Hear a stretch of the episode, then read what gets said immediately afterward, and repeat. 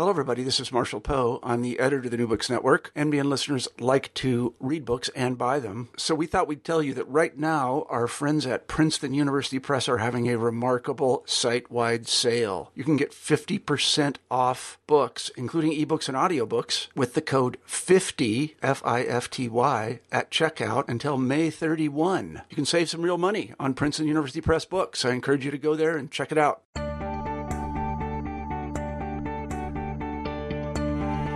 Hello, everybody. This is New Books in Psychology, and I'm your host, Eugenio Duarte, in New York. Today, we're speaking to Philip Rosenbaum about his new edited book, Making Our Ideas Clear Pragmatism in Psychoanalysis, published by Information Age Publishing in 2015. Philip Rosenbaum is a clinical psychologist and psychoanalyst trained at the William Alanson White Institute of Psychiatry, Psychoanalysis, and Psychology. He serves as Director of Counseling and Psychological Services at Haverford College. He's co-editor of the Journal of College Student Psychotherapy and Associate Editor for the journal Contemporary Psychoanalysis. He's also my classmate from psychoanalytic training and now a good friend. I'm very glad to have him on the show. Welcome, Philip. Hi, good to be here. So, I want to start at the beginning. How did this book come about? How did you decide to publish a book about of all things, pragmatism and psychoanalysis. yeah, of all things. Um, the book came about um,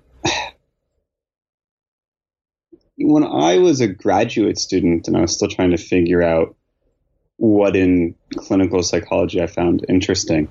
Um, I, I, fortuitously stumbled um, across a class taught by Marty Rock um, in uh, on interpersonal psychoanalysis, and we read a little bit of Sullivan, and Sullivan um, reminded me a bit of George Herbert Mead, who's a pragmatist and who I had studied a little bit in college, and then when I was getting my master's, and it was important because it provided me with some sense of an anchor in clinical psychology um, that felt relatable, um, that honored um, my background as a more of a cultural psychologist, um, and less as somebody who is necessarily a clinical psychologist. And when I was a postdoctoral fellow at, at the White Institute, um, I was talking with my college mentor, Jaan Valsiner, um, who edits the series, um, the Information uh, Age series, in which the book is published, about possibly writing an article that compared um, the work of Harry Stack Sullivan to the uh, pragmatist um, Charles Sanders Charles Sanders Peirce, um, because it felt like to me there was a lot of overlap that hadn't really been explicated. Um, and uh, and Jaan has a particular way of being, and in that way, he said, "Well, don't write an article, edit a book on the topic."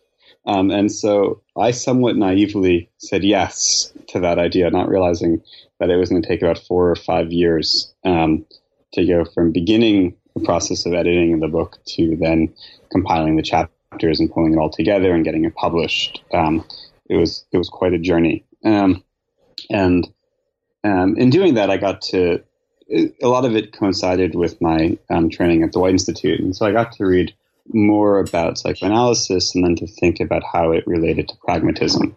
Um, and um, that made it interesting because um, uh, the interpersonal school, which Sullivan, along with Fromm and Frieda Fromm-Reichmann um, and Clara Thompson, um, are credited as having started, draws pretty extensively from Sullivan's familiarity with um, early pragmatism. Um, and Sullivan directly quotes George Herbert Mead and also makes reference to William James, um, two important figures in, in, sort of pragmatic philosophy. Um, and so it was nice to be able to be reading interpersonal psychoanalysis, but also keeping in mind some of its roots um, as a pragmatic discipline. So, would it be more accurate to say not that you, uh, in your in your training in psychoanalysis found your way to philosophy and pragmatism, but rather that you were first interested in philosophy and pragmatism and then found your way into psychoanalysis? Yeah, it, it, that's probably a bit more accurate. Um, I wasn't so much interested in pragmatism per se as much as some of the ideas of the pragmatists, um, like this idea of semiotic mediation. Semiotic basically just means signs um, and refers to the way that people actively um, construct, represent their experience um, through different sign structures and the way that these structures are, are uh, at play in, say, linguistic discourse or observation or, or, lots of ways of being in the world. Um, so I, I, think in some ways I was first very much interested in, in um, psychology, but a, a, cultural psychology that interest, looked at meaning making, and then found my way in as a as a psychoanalyst. When I was uh, in college, I had no thought that I'd be a psychoanalyst. It made no sense to me what it was and why people did it. Um, and then gradually it began to make a lot more sense to me. So, so then you are now a psychologist and a psychoanalyst. So for those of us who are not that familiar, what is pragmatism? And also, what does it have to do with psychoanalytic psychotherapy? So, pragmatism um, is a philosophical doctrine, a set of ideas that developed um, first with Charles Sanders Peirce in the late 19th century, and then more publicly and extensively with William James, and then uh, George Herbert Mead, and then John Dewey. Um, into the early part of the 20th century. Um, and a lot like relational psychoanalysis, it, it's sort of hard to pin down what pragmatism is. Each of the writers, um, James, Peirce, Mead, Dewey, sort of have a different understanding of it. Um, but it, it's there are a couple of things I think that are important. Um, the first thing is um, I want to say um, what it's not, um, and, and what pragmatism is not is um, a way of being practically useful in the world. Um, so when someone says that they're they're a pragmatist, they're practical. Um, th- this is kind of true and kind of not true. It comes from this idea of uh, the pragmatic maxim, uh, which was an idea developed by Peirce um, in terms of thinking about ways of making our ideas clear. And, and the pragmatic maxim is um, sort of a way of cutting through the mud of thinking and it's particularly applied towards um, problems of meta psychology or sort of big ideas. Um, and for Peirce, the pragmatic maxim um, is a way of trying to be as clear as possible um, about what we're um, perceiving, or in his words, apprehending, and how that's going to affect what we're seeing. So the maxim is um, basically a way of saying, um, what would it mean? What would the effects be if we were to consider this idea as true, or um, or if we weren't to consider this idea as true? What would we gain? What would we lose? Um, how would it impact us? Um, and so, um, to the extent that we ask ourselves that question, it has some practical value, right? So it could be a way of being practically useful, but not necessarily. Um, in, in some ways, it's about a way of thinking about things and a way about trying to expand our thought. What would um, what would be the practical effect if we were to hold this idea of true? Or if we were to think about something in this particular way, how might it be different than if we were to think about something in a different way? Um, and so, how it applies um, to psychotherapy, um, I, I, think it applies pretty nicely um, because in, in, psychotherapy, one of the things that we're trying to do is um, to help people think about their lives, help people think about their experience, help people feel their feelings more help people get, um, in, some ways, more in touch with experiences that they might not necessarily be in touch with, or to notice patterns that they haven't been able to notice, or to think about their relationships in a different way. Um, and so we want them to sort of expand. Um, and so the pragmatic maxim is, is a way of posing questions to patients that um, moves us outside of necessarily having to think about things dichotomously as true or false, um, but creates a potential space where we can think, well, what would it mean if? what would it be like if? Um, so, um, in, in, that regards, um, um, it has that type of of, of effect. And I think uh, um, a second reason the maxim is important is that um, when thinking about ideas, um, the pragmatists are, are, looking for sort of the sense of like a like a truth value, not how directly does something correspond to reality, but how does it affect us in our daily lives? How does it impact our living? Um, does it make us feel more agentic, more purposeful, more striving? Um, does it expand what we can do? Does it feel true to other parts of ourselves? Does it does it hang together well? Um, and so I, I, think in this regard, um, the, the, pragmatic maxim does have some sense of like, well, how is the person actually living their life? Um, are, are, they being active? Are, are, they out in the world being? Um, and so I think it can also resolve um, some of the the thornier aspects of, of obsessiveness and worry that get, we get caught into. The maxim is a way of trying to push through that and to get people to be in the world. I could, um, I could see how that would be useful in psychotherapy to the extent that it pragmatism serves as a way of holding holding our thoughts accountable. I don't know if that sounds right, but really contemplating what is the effect on my life to see things in this way or to behave in this way or to have this kind of pattern in my life. Um, is is is that sort of in the spirit of what you're describing?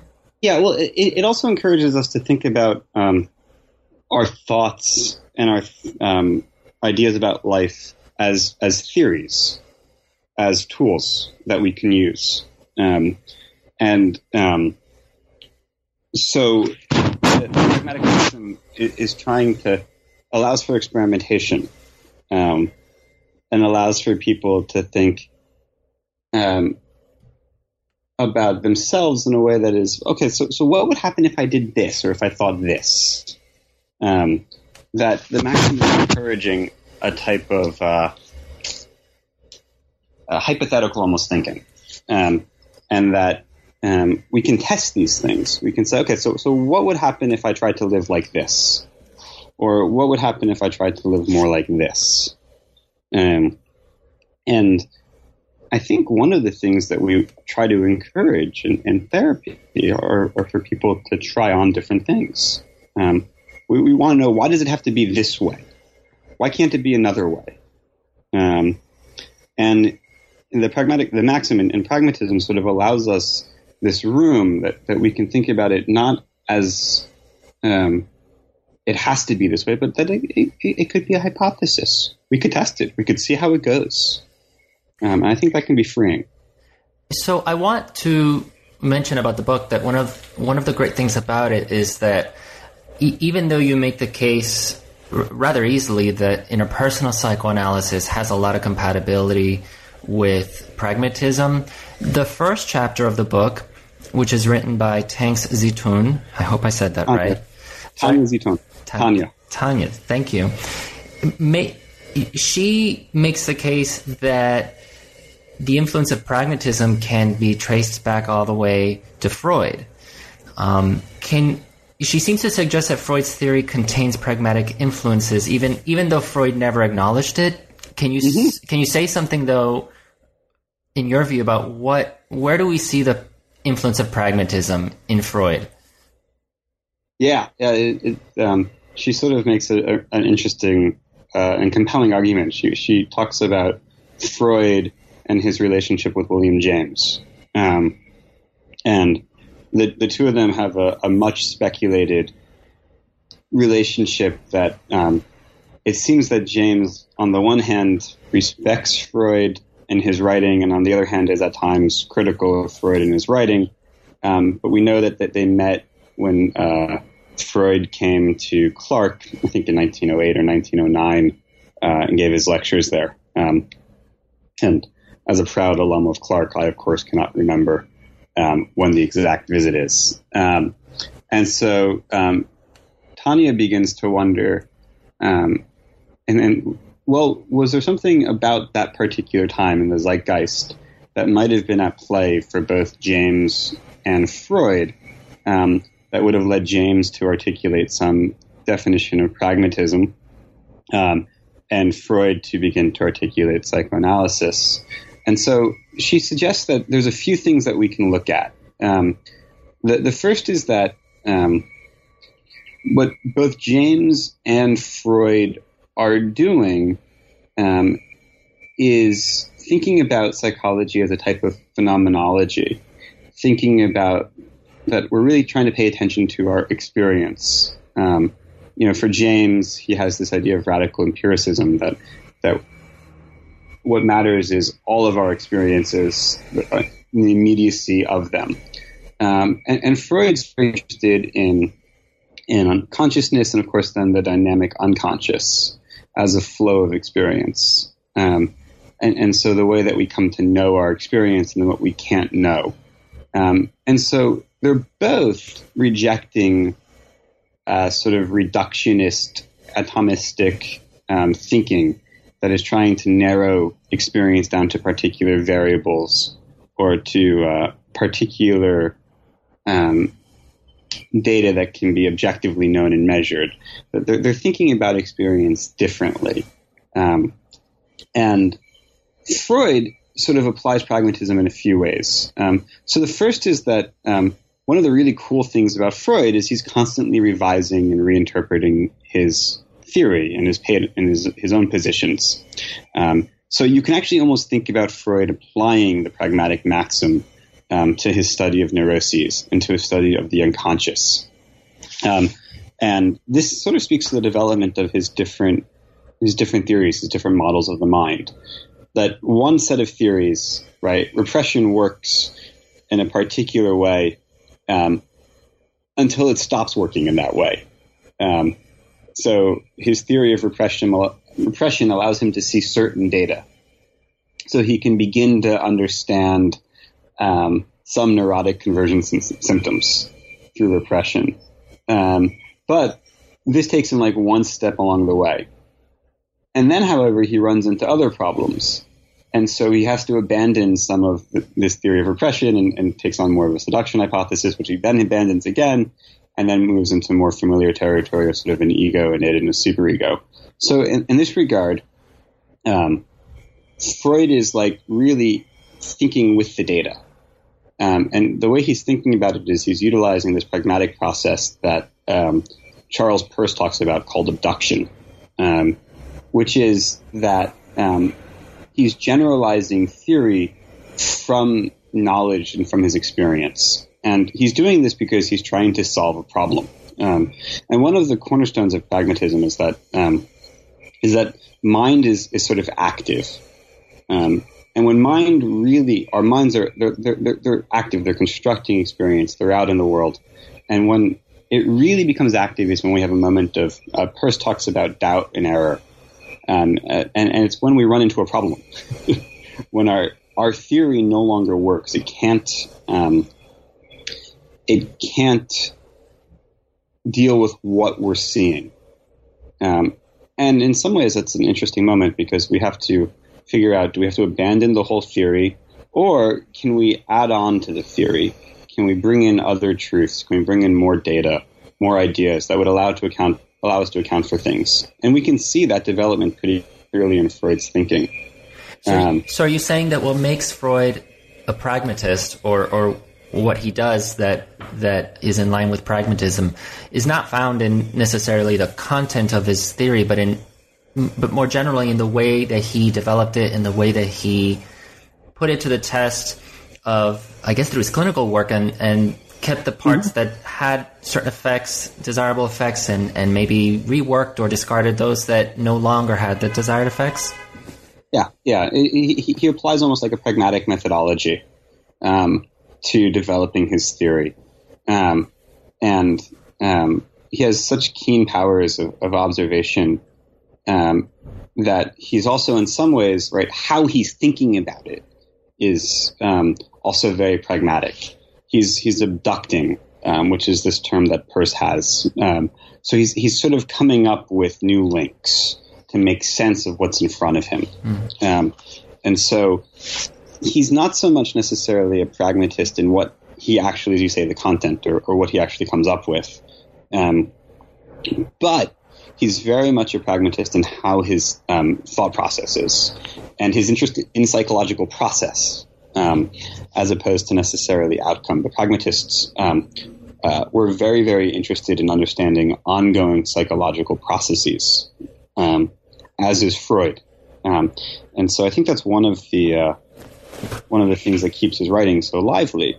Is you can see that he's really grappling with with process and what's transpiring and what he's seeing in the in the consulting room. Um, so you not only put together this book as as editor, but you you made several contributions to it as author, and you have a chapter of your own in which you introduce the ideas of semiotics and uh, Peirce and compare them to Sullivan's ideas, Harry Stack Sullivan, the father of interpersonal psychoanalysis. For starters, I believe semiotics is a word that might intimidate people who are not familiar with it. So, can you tell us what is sem- semiotics? Yeah, so semiotic is just, it, it means sign. Um, and um, when we talk about semiotic mediation or sign mediation, we're talking about it. Um, a system of representation. Um, so the pragmatists, um, meaning and mind, um, they're not blank slates waiting for the world's impressions to so then dutifully recorded by mind um, and somehow understood um, by pre-existing structures. But um, that that mind, that the stuff of mind is active. in other words, that um, we're constructing reality. Um, so, like one of the really cool things I think about pragmatism is that um, we're, we're, talking about a, a constructivism in uh, psychology, in meaning making, and we're talking about it pretty early in the 20th century, um, even almost in the 19th century, um, well before the postmodern turn. Um, and I think that's one of the really um, powerful things about interpersonal psychoanalysis um, is that it's uh, its roots. Like one of the knocks about interpersonal psychoanalysis is that Sullivan was very much a practical person. He was very much into um, working with patients, and so like one of the knocks sometimes is is that there's not a lot of a philosophical background or philosophical underpinning to it. But the pragmatist and his connection and awareness of wisdom by really wealthy, uh, very detailed, very rich philosophical background. Um, and so, uh, one of the ideas that I think is implicit in Sullivan is this idea of semiotic mediation, um, and that uh, um, in, in semiotic mediation, we construct reality through the ways um, we interpret objects through the ways we use language, through the ways that signs, that all forms of um, uh, both verbal but also material signs are, are understood. Um, and uh, and for Peirce, right, what's really cool is that um, uh, for um, his idea of semiotic mediation is for individuals, for people, he actually thinks that it applies to all organisms. But at the level of humans, it's a distinctly interpersonal process. Um, uh, he says um, that a sign is something A, which brings something B, its interpretant sign, determined or created by it, into the same sort of correspondence with something C, its object, as that in which itself stands to C. Um, so what's cool about this is that, that semiotic mediation involves three parts.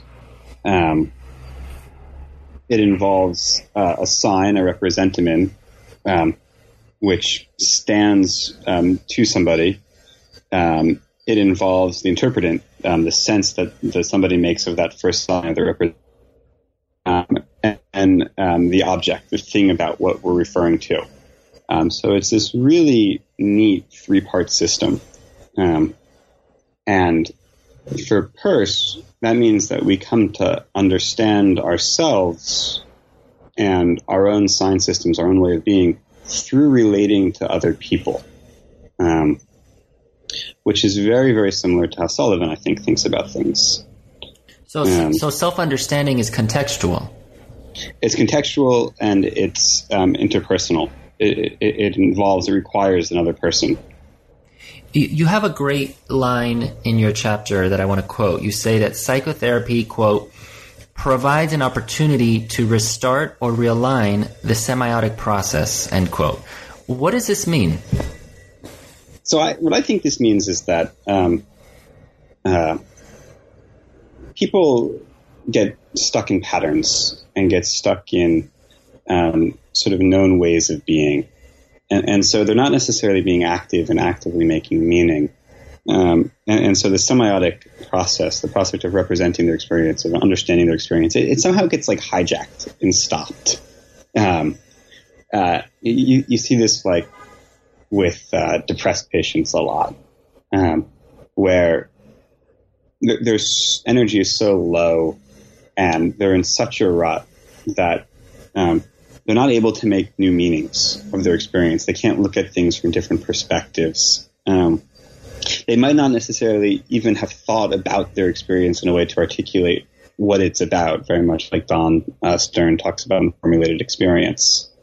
Um, and I think that when the type of when someone is depressed or when someone starts a psychotherapy, in talking with somebody else, just a, a different person who has a different understanding of the world, we can see things differently, part of what that provides an opportunity for is to re-engage meaning-making processes. Um, and it might involve looking at things that the the patient hasn't considered worth looking at. Um, and, and I think that's because when you talk to somebody else, um, they come from a wholly different place, and so they're interested in things about your story and your experience that you yourself might not necessarily be interested in. Um, and uh, I think that that can allow for people's curiosity, people's um, desire to construct experience, to make meaning, started. It, it's it sounds like one of the implications then would be one of the clinical implications would be that meaning making at its best is an active process it, that it it's intentional and when we're not intentional about the way we're interpreting the world is when we are prone to falling into ruts is when we're prone to um, to enduring some kind of suffering and that the way out of that is to take more ownership and try to maybe incorporate some flexibility into the way that we're making sense of things? Uh huh. Yeah, um, uh, absolutely. Um, that meaning making is directed towards things. That that thought is, is directed towards um, towards either resolving problems or to understanding something, um, and, and, that our um, we we can sort of see ourselves in our behaviors and in our actions, especially when they're reflected back to us through somebody else. Um, and, and, so, um, meaning making is intentional and relational. It's directed towards either ourselves in the past. Um, so the relationship is with the past self or to somebody else in the room or, or maybe towards a, a future self. Um, and so, um, it absolutely isn't intentional. And I think that, and I think we can get obsessive about things and so worried that we can't make meaning as well. So meaning making can break down from depression, but it can also get hijacked by obsessive worry, obsessive concern, uh, where we make too many meanings. we can't just settle on one. Um, and, and, there, I think that um, one of the roles of the therapist is to help contain that process um, so we can settle on a meaning and live with that for a bit and see what happens. I, I want to also move on to the idea of the self as it's covered in your book. There's a chapter devoted to the self and it compares the ideas of Harry Stack Sullivan with those of William James concerning the self, and it seems like they disagreed about whether the self has consciousness, whether it has volition. Can you tell us a little bit about their disagreements and what kind of implications those different ideas have? Yeah, I think you're talking about the chapter by John Wiedenbaum. That's correct. Um, right. So, so, so, um, so John um, uh, is talking about the way that um, um, Sullivan um, is seen as rejecting this idea of the self. Um, and I, I, think that, that Sullivan, um, he, he, describes it in his 19, 1950 paper, right? The illusion of the self. Um, that he's trying to uh, reject the idea of an unchanging I, an inner self, uh, Winnicott would call it a true self. Um, that is, in some ways, immutable, like non-changeable, or really, really hard to change. Um, and um, and so John wonders, well, what does that mean then for free will?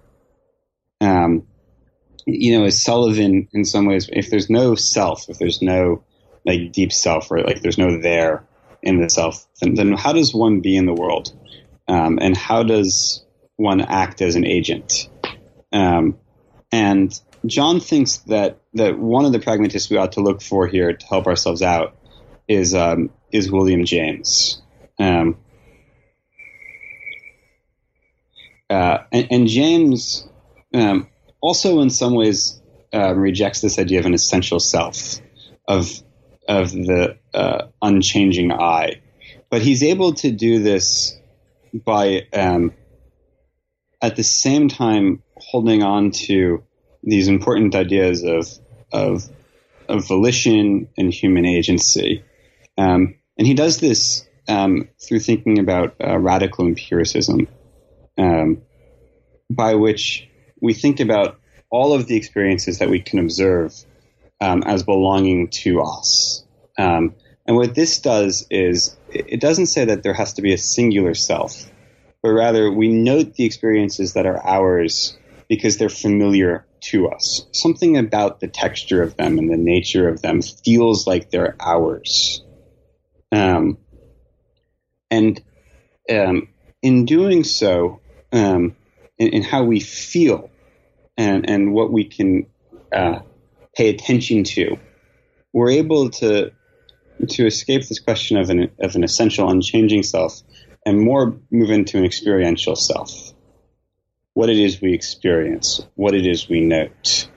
Um, and in doing that, we actually, I think, for, for John and, and for James, um, achieve a greater degree of freedom um, because we're able to observe more about ourselves and we're able to move into different parts of ourselves. Um, so, um, and then with that, um, if James is applying pragmatism, um, he's allowing us to say, and we can we can see how it works, how it feels, what type of life does it allow us to live. Um, so it doesn't have to be a thing; it can be many things. Um, you know, this question of whether the self has volition and consciousness comes up a lot in my work, and I'm wondering if it comes up in, in your clinical work, I'm thinking of situations where people want to see themselves as going through life with good and bad things just happening to them rather than taking ownership for how their lives unfold, even for how their experience of themselves unfolds. Uh, how do you deal with this question in your own clinical work and, and do these ideas from pragmatism help you sort any of this out? sometimes they help me sort things out. Sometimes I think they confuse things some more. Um, but um, I, I, do think the idea of agency is really important. Um, and um, especially moving from sort of a sense of things are are happening to me to asking a question of what might I be doing or what might I not be doing that is in some ways playing a role in the things that are going on in my life. Um, and um, I, I, think it's sort of about trying to find some sort of middle ground that acknowledges the context, acknowledges things about, say, our family life or where we grew up or where we were raised that, that impact us, right? That, that have a real profound effect on who we are.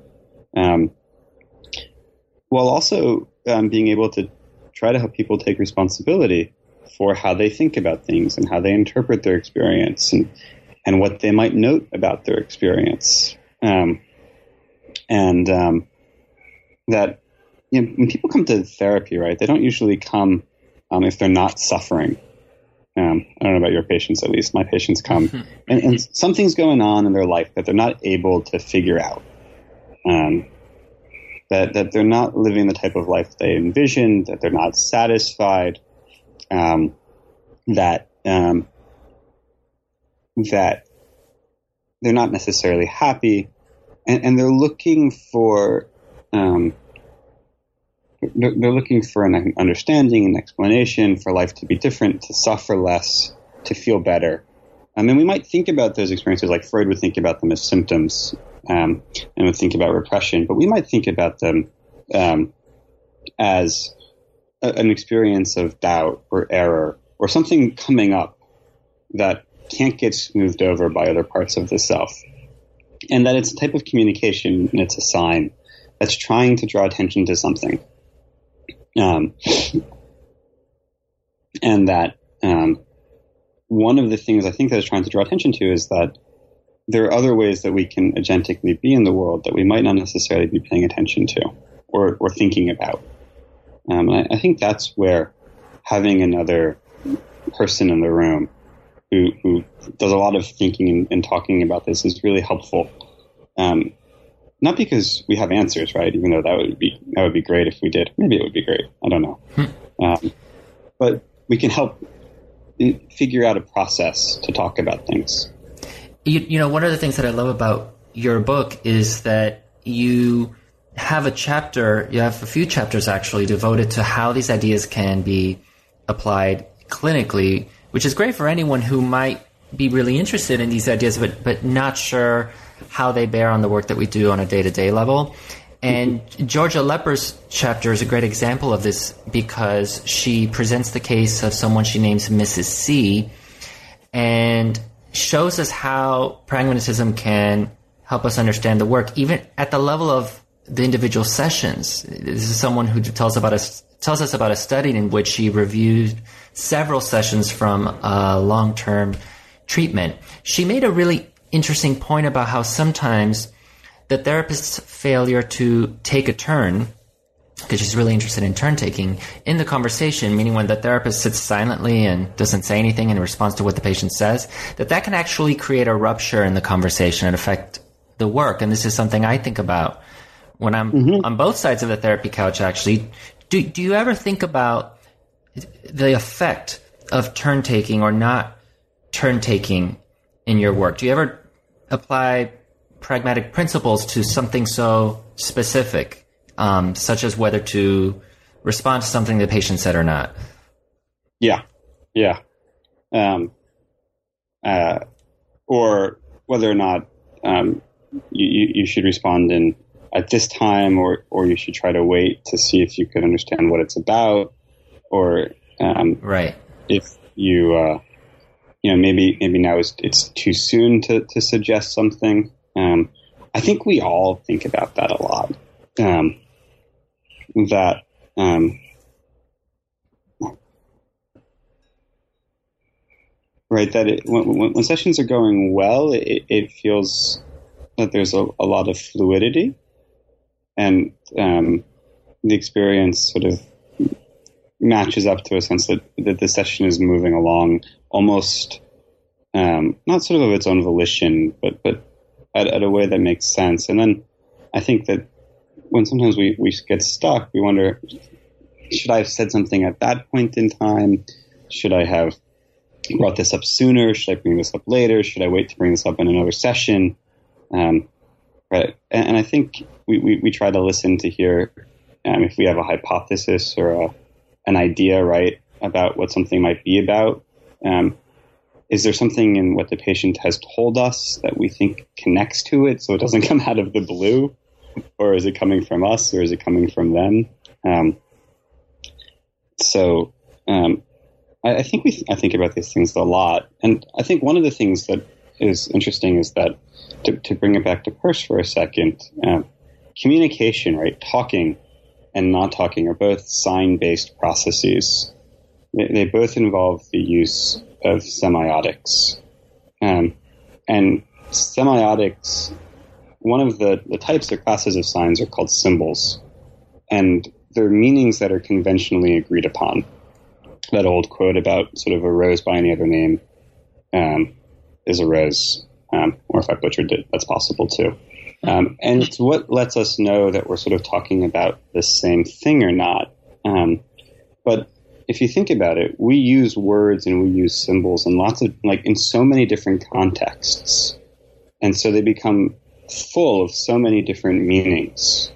Um, that when patients are using words with us, when they're talking with us, um, the words they use can have so many meanings that are both private to them and private to the therapist that get signified and, and, and, and come to sort of come to mind on each side. Um, and so the sense that we're making of patients' words will impact how we respond or if we don't respond, um, or if we respond in a way that we think makes sense um, but we can never necessarily know in advance, and that means that there's always some sense of ambiguity. Um, and so, yeah, so I, I, think a lot about uh, turn taking or, or how long to wait before to respond or how long should we sit with a pause. Mm. Uh, or, and then if you miss something. You, you know, as though you didn't do enough work in putting together this book and, and everything that goes into being the editor of a book.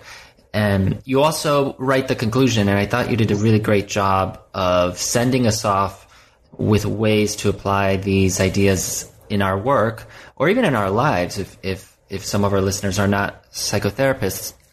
I know that you said pragmatism, pragmatism is not about doing things and thinking in ways that are practical and useful, but I do think that pragmatism, when applied to psychoanalysis, it does for force psychoanalysis or any kind of psychotherapy to it forces us to conduct our treatments in ways that are actually useful and effective, to work in ways that have the kind of effects that we want to have, that, that our patients want to see, which mm-hmm. I, I personally think is sometimes missing in our field. But I want to know what, what's your take on this issue? Yeah, it's not that pragmatism isn't useful and practical. Um, it, it, it's that the the pragmatism is about um, considering uh, oh, it's a way of trying to consider effect. Um, and so it's a way of talking about how someone is living, um, and then what the effects would be, and, and of, of, maybe living differently. So I think it can and does lead to practical and useful things. Um, but in of itself, it's not a philosophy necessarily of, of doing a practical thing.